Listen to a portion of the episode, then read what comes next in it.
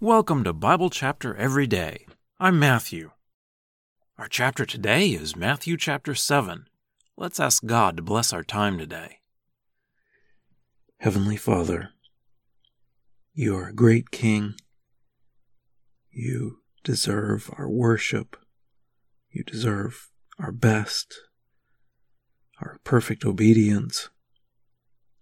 We pray that we would be those few who are truly doing your will. We know we need your help. We can't do this by ourselves. We ask that you would give us the Holy Spirit to guide us and to change us into what we need to be. We pray that we would understand more as we read your word today. We pray this through Jesus. Amen. Matthew chapter 7. Do not judge, so that you will not be judged. For by what judgment you judge, you will be judged, and by what measure you measure out, it will be measured out to you.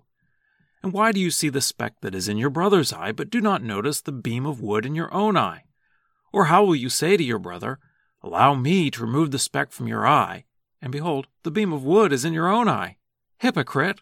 First remove the beam of wood from your own eye, then you will see clearly to remove the speck from your brother's eye. Do not give what is holy to dogs or throw your pearls in front of pigs, lest they trample them with their feet and turn around and tear you to pieces. Ask, and it will be given to you. Seek, and you will find. Knock, and it will be opened for you. For everyone who asks receives, and the one who seeks finds, and to the one who knocks it will be opened.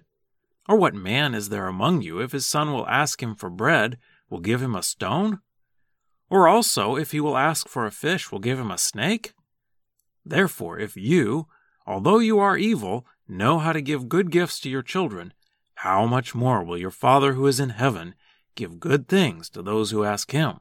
Therefore, in all things, whatever you want that people should do to you, thus also you do to them.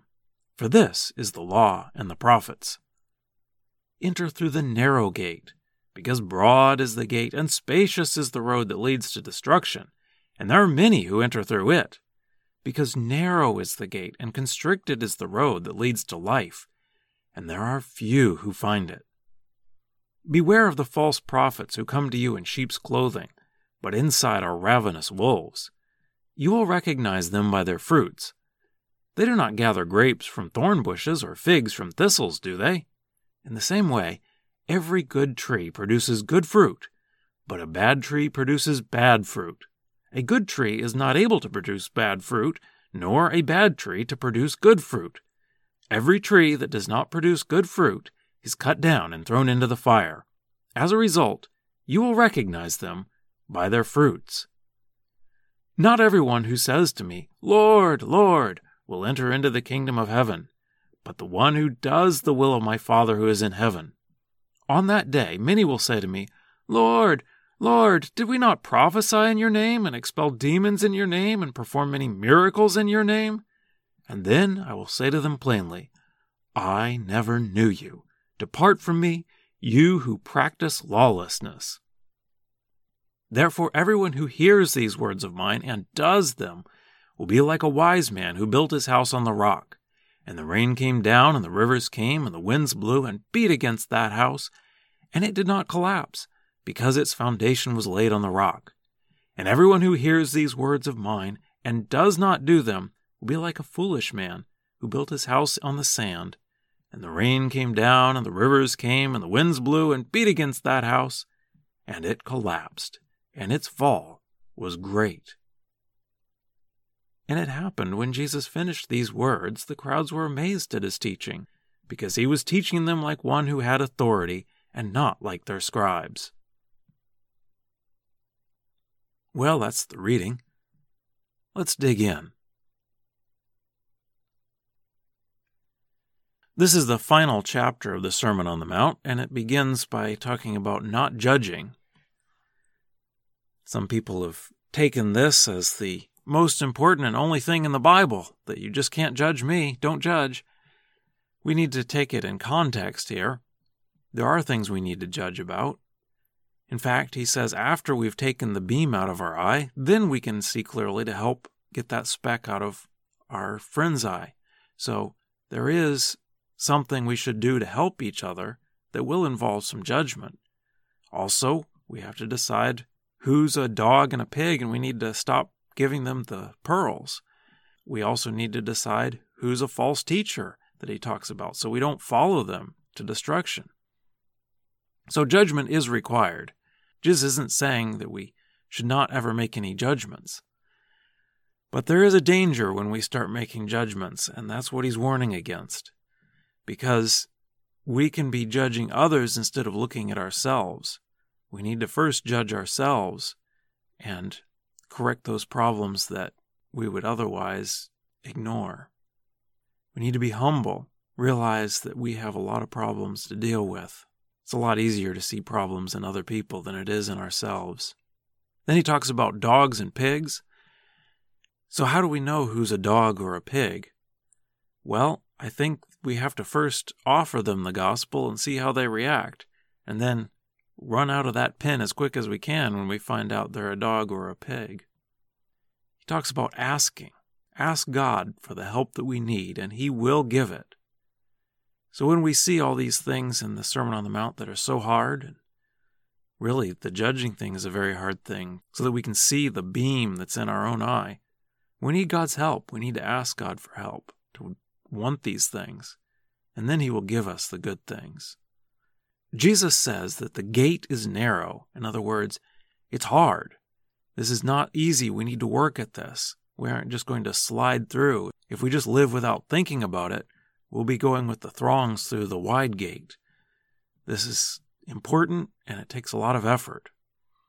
And there's dangers along the way. There's these false prophets. And there's those who think that they're doing the right thing. They say, Lord, Lord, we did all these things for you. But he says, what about doing the will? He calls them those who practice lawlessness. So there's people who think they're serving Jesus because they throw his name around, but what do they do? What do we do? That's the question.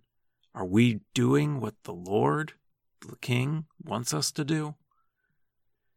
And so he ends with this wise man and the foolish man. And again, Hearing the words and doing them, that's the foundation of our lives. Are we doing what the King says? And now for a deeper dive. How do I recognize the false prophets or the false teachers? We all have to listen to teachers. We can learn a lot by just looking in the Bible ourselves, but it helps when we have teachers to help us along. But how do we choose who to listen to? Jesus tells us fruit. Okay, what's fruit? Well, you look in the context, it's works, what, what the person does. We can't see into their hearts, but we can see what they do, not just what they say. So pay attention to their lives. Are they raising a family the right way? Are they are they living a principled life? Are they involving themselves in good things or are they spending their time in questionable activities. Works. We can see those. Jude speaks about false teachers. In Jude, verse 4, he says, For certain men have slipped in stealthily, who were designated long ago for this condemnation, ungodly ones, who change the grace of our God into licentiousness, and who deny our only Master and Lord, Jesus Christ. He says they change the grace of our God into licentiousness, license. They say, hey, I'm a Christian, so I have a license to sin. Well, that's bad fruit. What fruit are we showing in our lives? Scripture quotations are from the Lexham English Bible, copyright 2012, Logos Bible Software. Lexham is a registered trademark of Logos Bible Software.